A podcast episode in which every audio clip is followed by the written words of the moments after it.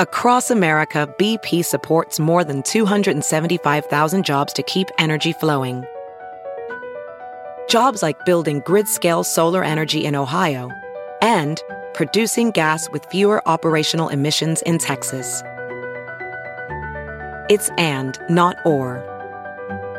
See what doing both means for energy nationwide at bp.com slash investing in America. Wisconsin is facing a mental health crisis. It is a statewide issue. As court ordered competency restoration skyrockets. There's such a backlog of people that need that treatment. State health officials can't keep up. It is not a situation that um, any of us wants to be in. This week on Open Record, psychiatric hospitals pushed beyond the limit.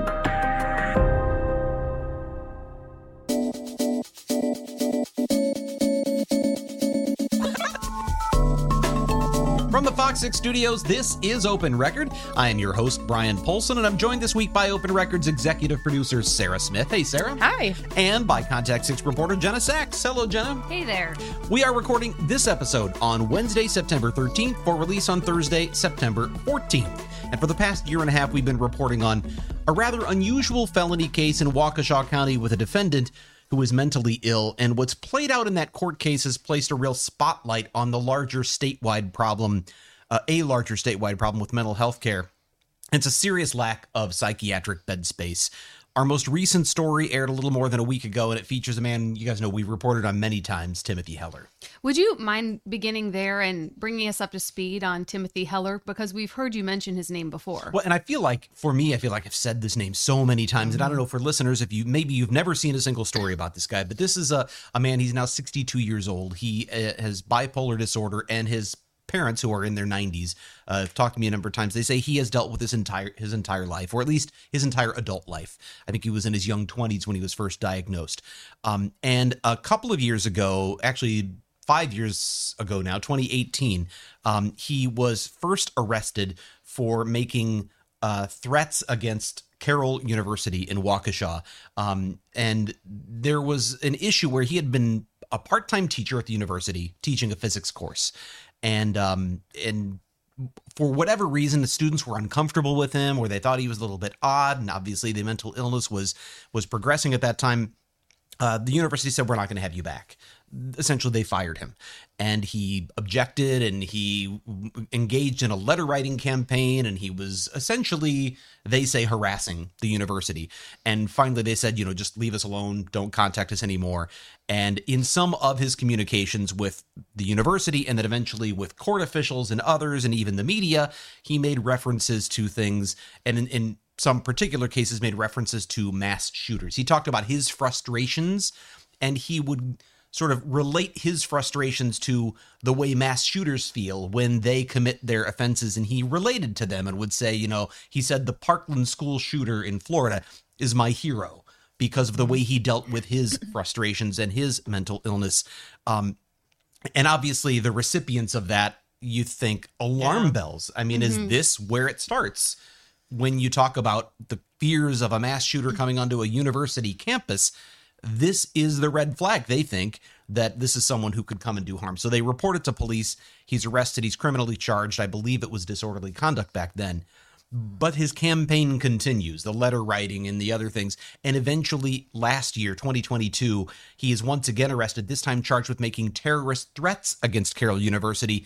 Um, a police officer came to interview him and said, You know, you've made these references. Are you going to go shoot up the school? And he said, he, he didn't say that he would, but he said someone's going to based on their methods. and the officer said that's enough for mm-hmm. the, the us to refer this to the DA. They filed charges, and since then he's been going through this court process, accused of threatening the university and causing a panic among the students. So your first story with Timothy Heller and uh, uh, as him as a subject of the story um, was a little more than a year ago, and shortly after that, story aired, the court declared Heller not competent. So, what happened then? Yeah, so we, we aired our story and, and really told sort of more of Tim's background because this isn't the first time he's been in trouble with the law. It's actually not the first time he'd been accused of making threats that involved some sort of mass violence or violence with a gun. Back in Illinois, he'd been arrested uh, for threatening pardon me, a uh, a court official there, and also once for going, I think it was into a, I want to say maybe it was a UPS store. I can't recall for sure, but again, he had he had done this sort of thing before. The story airs, and the question is: there's no no doubt in his background that he's had this history of mental illness. He'd been institutionalized before in uh, a mental hospital in the state of Illinois. The question is under the Constitution, we don't prosecute people who are engaging in acts because of their mental illness. So, was this going to go forward as a felony case, or what was going to happen? His attorney, um, who was actually appointed by the court, um, uh, a guy named Paul Crawford, uh, one day in, in one of the hearings just said, I've got to raise competency. I've got to raise that as an issue here. And what that meant is he was asking for the court to pause the case and say, We want an evaluation done of Tim Heller to find out, is he in fact competent to proceed? Because when it comes to mental illness, there are two ways that can affect a criminal case. One is, and we've all heard about cases, mm-hmm. high profile cases, where someone pleads not guilty by reason of insanity. They call it an NGI plea. And that means that at the time they committed the crime, they didn't know the difference between right and wrong. Their mental illness mm-hmm. caused them, and in some cases, you, you very controversial, the temporary insanity. They were only insane at the time they committed this mm-hmm. this heinous offense. that wasn't what was happening here. This is a different thing. It's are you competent to actually understand and assist with your own defense as the proceedings go forward? So a doctor had to evaluate Tim Heller. That doctor came back and told the court confidentially that um, no, he's not competent. He needs to be treated. Tim Heller objected. He said, I, even though his own attorney said, you know, we accept this, we'll, we'll, we'll take. Tim said, no, I'm not going to accept it. I want to fight this. I'm not. Uh, I, I, he didn't want to be treated. He didn't want medication, um, and that's not uncommon among some people with mental illness, bipolar disorder. They resist treatment, and he's one who who did. And so the court said, if it's going to be a contested uh, determination, then we're going to have a public hearing. And that's what happened. They held a public hearing on whether or not Tim Heller was competent to proceed to trial. And what was the outcome? Yeah. Well, it, it, I'm sorry. That's that's a great question. That's actually, I mean, that was a really fascinating hearing too, because I don't think it's very often that we see this kind of thing play out in the open. Um, usually, if a doctor declares a defendant in a criminal case not to be competent, that report is confidential. The only public record is that there was such a determination and the person goes off to get treatment. In this case, we actually heard the doctors or the psychologists come into court um, and testify as to what the conversations were like with Tim Heller, how he was very difficult to keep on point. His his thoughts would meander. He was making arguments that really weren't cogent or didn't make a lot of sense. And ultimately, the psychologist said, you know, "Uh, it is my professional opinion. He is not competent. Um, you know, Tim Heller, of course, objects, but ultimately the, the judge says, I'm, I'm going with the doctor here. He declares him not competent and orders him not only to be treated and to be committed uh, to the state uh, uh, uh, Mendota Mental Health Institute, but to be medicated against his will. So there are two orders. One is that he go get competency treatment. The other is that the medication administra- administration be forced. And that's a higher bar. And that's not, you know, it, I think they try to avoid doing that because in the mental health world, the idea is you, like any other healthcare, you have a right to determine your own healthcare treatment. But in a criminal case like this, at a certain point, the court says the only way we're going to proceed is if he's treated, and the only way he gets treated is with medication. So we're gonna. He, he ordered a, a forcing of that medication, and then ordered him to go off to Mendota. And I feel like we're getting to the reason for this particular Right, yeah. story on Mr. Heller because he didn't, that didn't mm-hmm. happen. It didn't happen right away, Okay. and that's that's another really interesting thing that happened here that played out in the open, and it's one of the reasons I've been so fascinated by this case and have reported on it so frequently and followed it so closely, because what happened next really sort of peeled off uh, a layer of the onion as to what's going on in the mental health care system in the state of Wisconsin, something that we don't often see and therefore don't talk about. Um, when Tim Heller was ordered by the judge to go to Mendota for treatment, they instead sent him to the Waukesha County Jail. And the Waukesha County Jail held him there for several weeks. And the family was asking, why isn't he in Mendota? You said he was going to Mendota to a mental health facility. Why is he sitting in jail? And the judge responded that he wanted to know that too. Why? uh, My order was go to Mendota and get treatment. Why are you holding him in jail? And the state said, well, we just don't have room. We don't have room in Mendota. There's not enough beds. And the judge said, well, why? I want to hear you explain why. And so he actually ordered state officials to come to court and testify in uh, what they call an order to show cause hearing. He was, I think, eventually it became a contempt of court hearing. He was threatening to hold the state of Wisconsin in contempt for violating his order of sending Tim Heller to Mendota. Um, I think this happens all the time in terms of the weight. This is one of the rare times where a judge said, I'm not okay with that, and I want to hear your explanation. So, uh, officials from the Department of Health Services and the director of the Mendota Mental Health Institute actually came to Waukesha County. Some of them appeared by Zoom, but the director of Mendota was right there in court, and they testified and explained, We just don't have room. And so people have to wait. And Tim Heller was in line. I think it was like 70th out of 109 male patients at that time. He was way down the list. So why, you know, clearly they just they don't have the space or did not have the space at the time. Was that because of backlog of cases? Was that because there's just so many and they don't know what to do with them or Well, that, that's a great question and I think it is the reason why the story happened and why it's so interesting. And and the solutions aren't easy. But Dr. Uh, uh, Gregory Van Rybroek, who is the director of Mendota, said there were a number of factors. He pointed to the pan- pandemic as one of the reasons. I mean, that limited staff for a while, it limited the kind of the amount of space they could use. That part has since passed. But he also pointed to a uh, significant rise in recent years in the number of cases that are resulting in people being sent or ordered by courts to get this, what they call treatment to competency. What happens is they treat someone to the point where they say they can now assist with their own defense. Then they release them, they're declared competent, and the trial goes on. That treatment to competency those orders are becoming more and more common to the point that they've seen. If you look at a chart, and we have this in the story, they've just skyrocketed in the last few years. like years. more than a thousand percent, wasn't it? Well, that's that's with, and we'll talk about that's actually with repeat uh, Oh. appearances. That's people. So so the total the ag, total aggregate number of people being ordered has gone way up. But if you look at the number of people who are re- repeatedly coming through the system, they're treated to competency, and then they get back out, and then they are involved in another criminal offense, and they're declared incompetent, and they go back in to be treated those repeat appearances, yeah, that's gone up more than a thousand percent. They, I think it was in 2016, there were 14 cases like that in, this, in the whole state of Wisconsin. Last year, there were, I think, something like 136, or I don't remember how many it was. It was, it was, but it, you know, a huge increase, exponential increase. And so, because of the number of people who are being sent for this treatment um, going up so high, they have to have more space, and that space is much harder to increase because the Department of Health Services can't just decide they want to build beds. They need authority from the legislature, they need funding from the legislature, and they say while they've tried to shuffle some things around, um, they are struggling to open up enough space to deal with the increase in demand. So Mr. Heller did eventually get treatment, right? That how did. did. that come about, and what happened once he got there? So, I mean, and, and I think if you you look at this, this was playing out now not only in front of a courtroom, but playing out in front of television cameras because we were there for every one of these hearings. Um, you can imagine the state is feeling some heat. What they did say in the hearing was they because of the shortage, because of the wait list, they have to prioritize who needs treatment the soonest, and that's who's going to get a bed. Well, Tim Heller, while he is charged with something that could have ended very badly had there, for instance, been a mass shooting. Now, he and his family would say he's never been violent. He has no guns. This wasn't a legitimate threat.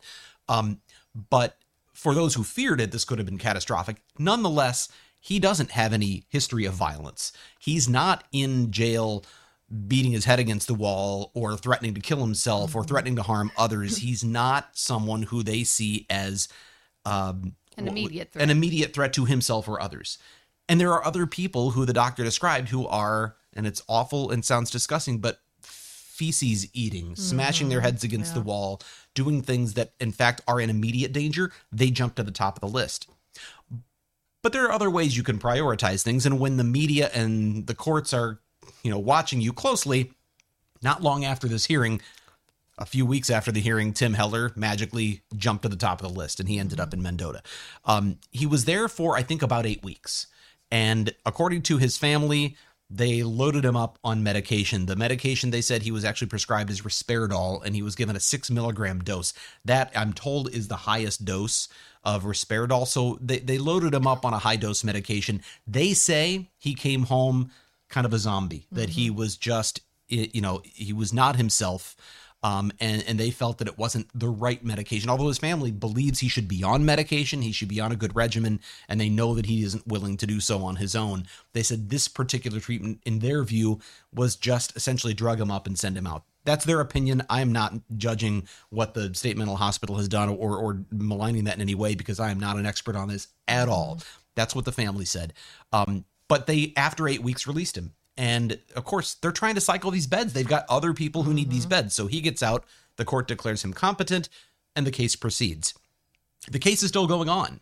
Um, Tim gets out and almost immediately goes to his doctor, his physician outside of the hospital, and says, I don't want to be on these meds. Um, help wean me off of them. And that's what they do. And he is no longer on any psychiatric medication. And the judge asked him at the last hearing in August, Are you taking your medications? And he said, I'm not prescribed anything right now. I was on psychiatric meds. I'm off. And in that time, he started writing letters again. He's been emailing me. He's been emailing the courts. He's been writing letters to the courts. And his family says he's spending his time writing what they call missives, which is sort of what he was doing when he was in the midst of some of his psychosis. So they're concerned that he is regressing again. I'm not a doctor. I can't diagnose that, but that, that's what their concern is. Um, but the case is going forward, and it's uh, right now in a phase where the court is waiting for him to get an attorney, and uh, and he has not yet secured one. You did talk with mental health advocates um, Yeah. in Wisconsin here. Were they able to speak to Heller's case? Did they talk about the the challenge and the problem overall with bed space? Well, I, I've actually taught. It was interesting because in our original story a year ago, I interviewed the med- emergency medical director for mental health services for the for Milwaukee County. His name's Doctor. Uh, why is it escaping me? Uh, Tony Thrasher, Doctor Tony Thrasher, and he was a fantastic interview. This time around, I reached out to uh, mental health advocates, uh, the National Alliance on Mental Illness, the Wisconsin chapter of NAMI, and they said we've got just the guy for you. And they sent me an email and included Dr. Tony Thrasher. So I interviewed the same guy, but he said he wanted to speak to me this time as a representative of NAMI, not as the medical director uh, of, of mental health services for the county. So he did. And, and as an advocate for uh, those with mental illness, he said that we're right on point that there is a shortage of psychiatric bed space and Wisconsin is not alone in that. That is a problem in many states all across the country. We looked up some data found some research that shows that it's not easy to determine what the right number of beds is. There's been a lot of research done a lot of variables and and mathematical modeling that's been done to try to figure that out but one study found Wisconsin would need about 250 more full time psychiatric beds just to meet the current need. Um, and we're one of, I think, 36 states, maybe it was, or maybe it was 20. I don't know. It was more than half the states that are in that boat, that are short of beds. Um, and that's not just government beds like the state mental hospitals, it's private psychiatric hospitals or general hospitals and their psychiatric wings. He said, We need more. But what's actually happening is a lot of places are closing their psychiatric units. This just recently happened. Froedtert's Menomonee Falls uh, Hospital closed its psychiatric uh, unit and is focusing on outpatient treatment instead. And some will tell you that has to do with the funding models, the way things are reimbursed um, through health insurance companies and so on. And, and we didn't get into any of that in the story, but the point is, he said it's going the wrong direction. We need more beds. There's not enough. Right. And that's obviously concerning for the individual, but also for everybody because there's so much emphasis on getting mental health treatment if you need it these days. And if it's not available, obviously that's frustrating for all of us. I thought it was interesting in your story when you also talked about how this is affecting the sheriff's department Yeah. in Dodge County. Well, and it's affecting sheriffs really and, and law enforcement all over the state. But the Dodge County Sheriff, uh, Dale Schmidt, has been pretty vocal about this and, and active politically in this. Um, when you think about this, if there's a shortage of places for people to go with inpatient psychiatric beds, when someone's having a, a, a, a psychiatric crisis, a mental health crisis, who gets called? it's police because mm-hmm. usually they're they maybe they're a, and I shouldn't say usually, but in the cases where someone is a threat or a danger to themselves or others, you call 911 and the police come. And the police maybe a crime is being committed, maybe not. But they're going to take this person and it, the first thing they have to do if they think it is a mental health situation, a chapter 51 as they'll call it, they'll take that person first to a hospital to be medically cleared, not psychiatrically, but to mm-hmm. make sure that there aren't other medical issues that need to be dealt with first. Once they are cleared medically, they can then take them somewhere to be treated by a mental health professional. Well, first of all, that means that you have a law enforcement officer. In the case of Dodge County, it's a sheriff's deputy, and they now have to drive this person in the back of a squad car as though they are a criminal. Maybe no crime has been committed whatsoever, but they're, as he puts it, in the back of a cage and they take him to a hospital and now that deputy has to stand guard Stay there. Mm-hmm. Yeah. and they've got to stay there until they're medically cleared and then once they're medically cleared now they have to find somewhere that can accept them and if there are no beds Right. available nearby they might have to go all the way to winnebago that's kind of their backup go to winnebago state mental health uh, facility and and even though dodge county is reasonably close that's maybe a good you know two hour round trip um, from from parts of dodge county so now you have a, a deputy who may have been off the streets for an entire shift in some cases more than one shift and over time that Didn't he say like hundreds of hours? He he's over- actually gave me a log, a- Yeah, a- an yeah. Excel spreadsheet of how many hours they've put in and how many dollars this Mm-hmm. costs. They've put into just transporting people in a mental health crisis, and I think for one year, I think in 2022, it was like 269 hours or something like that. And you divide eight into that, that's how many deputy Mm-hmm. shifts they lost to just this issue. Now, they did, there was legislation that, and we didn't talk about this in the story, there was legislation passed uh, a couple of years ago that said uh, law enforcement can instead hire a third party transportation company to do the transit to these places. The problem is, third party transportation companies aren't necessarily equipped if there's a security issue to be Sure. doing that kind of mm-hmm. transport. And the other problem he said is they thought when they passed this legislation that those rides would be covered by Medicaid. They're not. Mm-hmm. And so he said we can either pay for that transportation service or we can just pay for our deputy. At this point, it just makes more sense and it's more secure to just send the deputy. So it hasn't really helped. Um, what they'd like to see is more places to take people that are closer, that are more convenient, somewhere where a mental health professional is actually the one dealing with the person who needs mental health treatment. It's kind of like saying if you were having a heart attack and they said, well, you're going to need to stay with this police officer because there's no cardiologists available right now. Um, they, they, they want, the, the police don't want to be dealing with that. They want mental health professionals to do this. There aren't enough of them and there aren't enough places. The, the question is, how do you get more beds or how do you come up with facilities that can sort of be receiving centers that can handle some of this? Did you hear anything about possible solutions to this problem, either from the state or from lawmakers? Is there anything that might make this situation better? Well, one thing the state did tell me now, Department of Health Services wouldn't do an interview for the story, and in fact, they I had asked Dr. Van Rybroek himself to do an interview multiple times. We had a good conversation on the phone, but then when I asked for an on-camera interview, he stopped responding to me, and I'm sure it is extremely busy with what they're doing up there. But um, ultimately, they did send me answers to some written questions, and one of the things they said is over the last several years, last ten years, they have tried to uh, do what they can to increase the number of beds available for treatment to competency and, and insanity pleas and things like that um, by reassigning beds or by you know just adding where they can you know opening up dormitories or things where they can add some they've added about a hundred and something beds over the past maybe 10 years um, or seven years i think since 2016 um, so it, th- there's been a maybe a you know a I think it was maybe a 20% increase roughly in bed space. Maybe it's a little bit more than that in those years. But when you're seeing increases of, you know, 60% or 100% in the number of treatment to competency uh, orders, and then you're seeing a thousand percent increase in repeat offenders, it's not enough to keep up.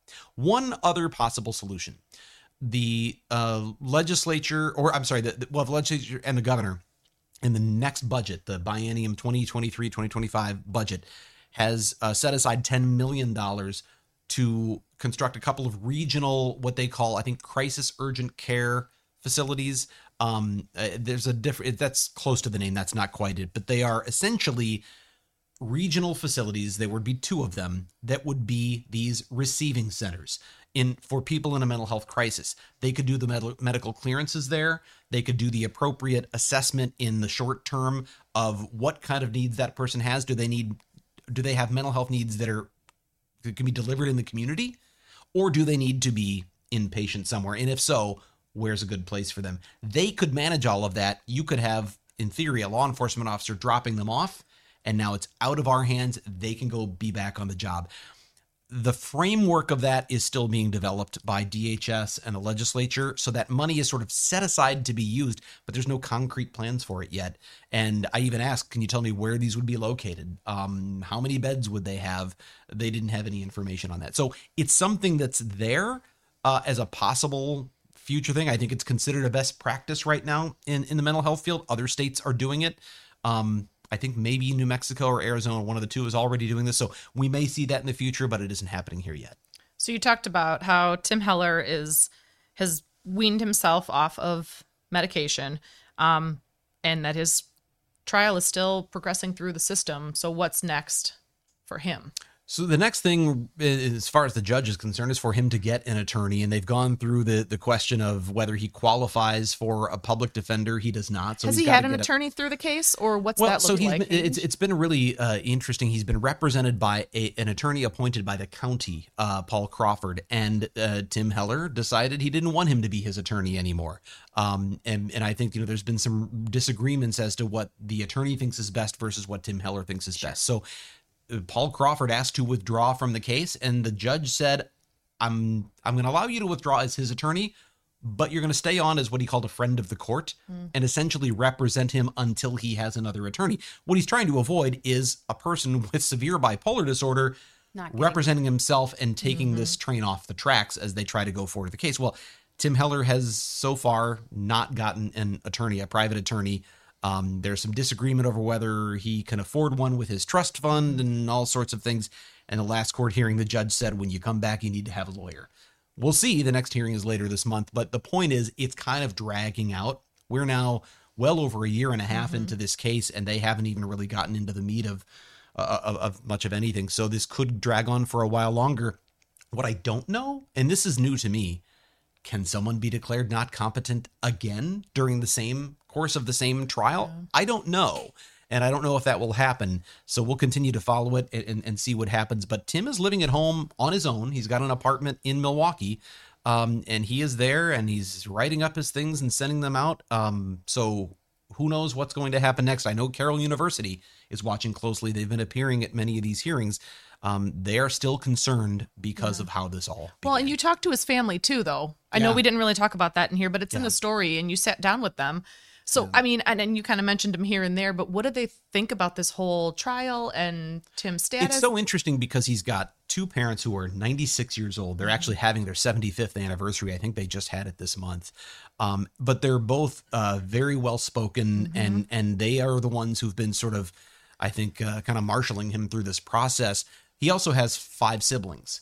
Adult siblings, obviously, they're all you know. He's he's the youngest at 62, um, and each of them has their own perspective. But what I gather from all of them is they are they've tried everything they feel they can do to help. They help. seem to really care about Yeah. it. They care very much for him. They do not believe he's dangerous. They do not believe he Mm-hmm. would ever commit any kind of mass violence or any violence whatsoever. They say it's the psychosis. It's what he, you know, this is how he deals with it is by writing all of these things. And they say, we know he said some things that he probably shouldn't say in those writings, but he's not a genuine threat.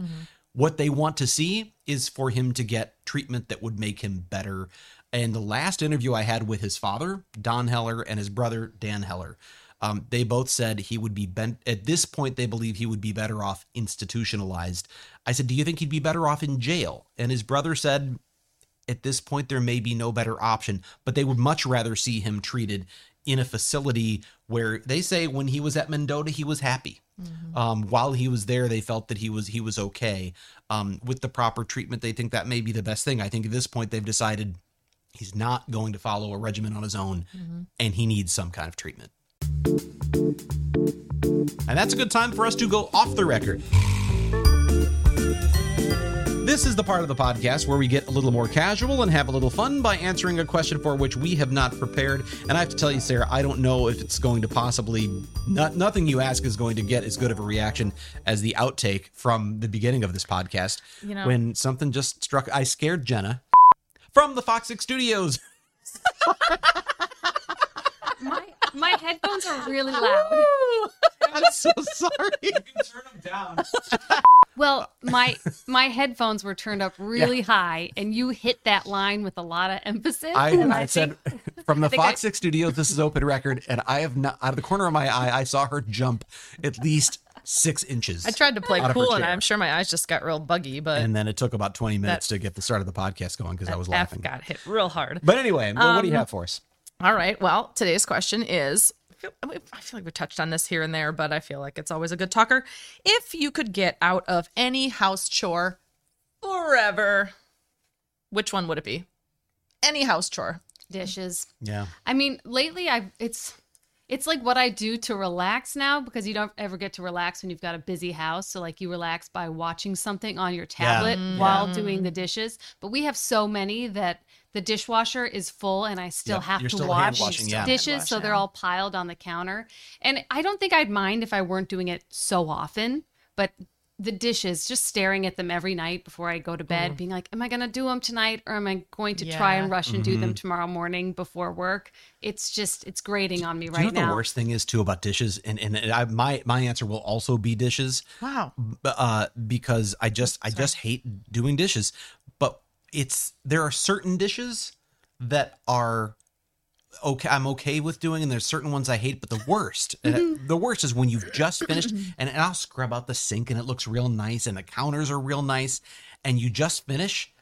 And a teenager walks in and sets down Just a plate bowl. with down, like a napkin milk on it. Yes, and, milk and in the bowl. and, and then just sets it there on Yeah. the counter and walks away. And I, that is like Or you finish and then you go into another room and, you see find a- like three cups. You see that my, my son's bedroom i'll go up there and and I, I find like yeah i start to stack oh, oh he left a plate. And then i start to stack things up and there's another set of dishes in his room. Mm-hmm. yeah no so that's and but like i don't mind folding i mean i don't like folding laundry but laundry i'll watch a, she, a tv show netflix or something like that. Um or I'll watch the Fox, I'll watch Fox Local, um, Fox Local. But I- I'll, I'll watch something and then the, mowing the lawn. I listen to a podcast Yeah, or music, right. so I don't mind those things. But there's just something about dishes. Maybe I should start like listening to stuff while I do things I hate. Um, I'm it, not It sure- makes it a little better. I'm not sure if I'm in the minority here, but for dishwashing, it, it wouldn't be so bad if our dishwasher wasn't so terrible. yeah. Ours is Every single small, time we have to take the dishes out and dry Re- them. Yeah. Oh, really? Before They you just have to don't, they don't dry. They're clean, Oh. but they're wet. And it's like, come on. Ours Yeah. sometimes like man, the dishwasher is just one thing. It's so old. It came with the house and it just won't die. And I'm like, please just die. And my So husband will excuse not to get a new one? My husband will not get a new one until that one kicks it. So um yeah, ours leaves like little Can't you just like crumblies on the top of cups and I'm all and then I have to like can you rewash. sabotage it? Can you you know Maybe. go down under with a little Throw a sock in there or something. Can you guys settle an argument before we hear your answer? Ooh. When you put the dishes in, Oh. do you have to pre-clean them or do you put them in with a little bit of crud on them? Because this is the um, point of contention A for little my bit of husband and I. crud is different than like putting in a full bowl. Right, I don't. yeah. I But, don't, like, I don't don't have to be clean them completely clean. out. No. No, no. Okay. There's a little no. bit of rinsing going on, like li- a, plate. yeah. Yeah. Right, done. Okay. but like Thank a, but like a pile of ketchup, I'll probably rinse most most of the glob not off, but not everything. Okay, so you're Um, with me. Well, How if there's do a pile of ketchup left, I'm eating that first. How uh, do your silverware go up or down? I wish I was organized about it, but they're going in all directions. All directions, I'm mostly okay. just trying to keep my spoons from spooning each other. Yes. Yes, right. Yes. Well, and, and the only the only thing that I won't point up steak knives because you don't Oh, want to reach in and stab yourself. Yeah. So those I point down. Other things I'll alternate because you're just Okay, trying to get yeah. them to fit the right way. I mean, Yeah. steak knives depend. I don't like to point them down because you could break the tip off. That's true. I also don't like to really. So steak knives are don't like getting to You have cleaned those. nicer knives Kale, than me. Kale, I was going to say you uh, the knives I have. If the tips break off, I'm going back to the store and I'm probably spending another twelve ninety nine. Uh, yeah, on a So- four pack. I hate vacuuming. I know y'all are dishes, Oh, I, but I actually enjoy vacuuming. no, I, I will not do it. I'll do a lot of other stuff, but if there if vacuuming has to be done, I, I just don't even like make the effort. I feel like vacuuming is the one thing that gives you the greatest immediate result. Because if you have like dust bunnies in the corner or little things on the floor from the Yeah. food or dogs or whatever, and you you clean, you get those nice lines, and you look at the, and you're like, I "Yeah, get so sweaty. go." it gets so hot when I'm done. I'm like, I don't mind if it's like an open room, but if I have to move chairs That's Mm, yeah. yeah. and things like big bulky pieces of Or furniture, pick like up to my get under the kitchen stuff. table. Yeah. I get Yeah. the need for vacuuming, especially we have a dog. Oh, a yeah, long, yeah. long haired dog, but my wife l- loves it. She won't admit it, but she'll be like, "Oh, I'm just gonna vacuum, you know, the the hallway and just some of the high traffic areas." It turns into the whole place every single time. I'm just laughing. Well, like, because "Mhm, once you sure." have it going and it's plugged in, You and might then as well. like the little extended wand, and you're like, I'm going to get the corners, I'm going to get the things. All of a sudden, you're getting And then your blinds and, yeah, right, you're going yeah. up. Yeah. Blinds though, no, I you actually, and I don't, I don't wash the blinds because that is so painstakingly slow, and there needs to be a better way. Mm-hmm. I mean, buying new blinds sometimes seems like so the best dirty. option. Well, better yeah. new ones. I do that with the shower curtain sometimes. I'm like, will I try to wash The this out one? or am I just going to throw it Nope, away? I throw it away. throw For it away. three dollars, I'll buy a new one. Mm-hmm. Not the you don't. bu- Are you talking Well, the they're whole shower curtain be or just the inner liner? The inner one, Like but the you're supposed to be one. able to rewash Yeah. them allegedly, but they've never Uh, really we- gotten clean for me. we even though we have uh, you know the water softener the whole thing we we've got you know uh, well water so you get a lot of rust and, and iron uh, and and so the, the the inner curtain would get just orange and Oh. yeah no, that's that's gonna go Wow. Some insight into Very. all of our I dirty know. houses. Caitlin, Very we good. hear what your chore was that you hate? He doesn't like dishes either it was dishes it was dishes because you have okay. to read. because you have to dry them over. the thing is uh, i have a great dishwasher but there's just some things you can't fit or they're awkward Yeah. to fit in a or you don't want to put them in the dishwasher. dishwasher because you're worried they're going to either get. I don't mind Right, yeah. folding. I Warped think or- folding laundry is is bad too. But for I don't. It's just two of us, but we're doing laundry almost every single day. What? Yes. Uh, well, I, it was- who was on here? It You're was, doing I- something wrong. Was it Suzanne Wait Spencer was on here, and she I think she judged me because I said folding laundry was exhausting, and I get tired. I physically sometimes if I. It's we're doing a bunch of carrying, towels and maybe, things, yeah. I'll actually you talk about sweating during vacuuming. I'll be folding towels and go, why am I breathing heavy as I'm folding towels? And she goes, how much laundry do you have? And I'm like, Well, we you have like 400 people in the house, yeah. in the house. So I do like seeing how much I can fit in a single basket. Sometimes I can get like three loads of laundry in a single like. You also have basket many to carry little people, so. Right. Well, actually, my mom loves folding little people clothes. Oh, me too. So I just leave a Mm. basket out, and she comes and she's like, "Ooh, You know the worst Great. part of laundry. Is Turning socks inside so- out. It's, it's, it's not even that. It's not even the turning. It's just socks and bulb. underwear. With towels, Oh, I yeah. feel like I'm making progress. You see that pile shrink. Yeah. With socks, you're. I'm working for half an Yeah. hour, and I'm like, I've barely gotten through anything. So yeah, I think it's the socks. I also have a bag of like 30 socks without a match Oh, that I just without a I hole. have Oh, yeah. every time I throw another sock in there and every now and then I go through and then Ooh. I'm like Did you what see? happened? Did Where'd you see my go?" Facebook post recently? I put one out where I had laid out. All, I have a box of the unmatched Box it, of socks? It got to a point where I don't. I was like, how could there be this many? Because I know what socks I've bought for the kids Mm-hmm. and what socks are mine, and I had one of every single kind. Wow. That was, and I'm You're like, how thief. could they all be missing a, a mate? Let me tell you really quick, and I, I then we can wrap this up. I swear. So I had one one little blue sock, lone sock that just didn't have a match. I went all all winter last winter, didn't know where the sock was. I pull out this sundress thing that has pockets, and I reached in the pockets, and I was like, oh, oh my gosh! I pulled out the other blue sock. Did you throw the other one away? No, I kept have it. I had hope. There it was. Or they get tucked in the fitted sheets. You know where they like if you wash it all together. But I, I think they I think I know where some of them go because I- my washer once clogged it wouldn't drain it wouldn't Mm. Yes, drain and I finally got had the thing tipped upside Yeah, down and and I it's like found that a treasures. sock was stuffed inside Yeah. and blocking it and I was Mm-hmm. like that's where they go I feel like I need to check now. do you have a front end loader? Uh, no. Oh, top but. I, okay. yeah I, I, was yeah. old fashioned the top I, I Yeah, I would still look though. Okay, yeah. I will. Because some of them are small; they could slide down. It never occurred to me. I mean you won't find that many it's not like you're gonna find all 19 missing Find You the mean whole there bag in there? The Ziploc Fine, bag. Fine. well this this was a this was a fun one that was uh, that was good but I, I think it's 75% of us said dishes that's interesting That is interesting. Anyway, well, if you have a topic you would like us to discuss on Open Record, a chore you would like to tell us about that you hate, um, or something you'd like to see us cover on Fox 6 News, send us an email to fox6investigators at fox.com. Jenna, thanks for being on. Of course. Sarah, as always.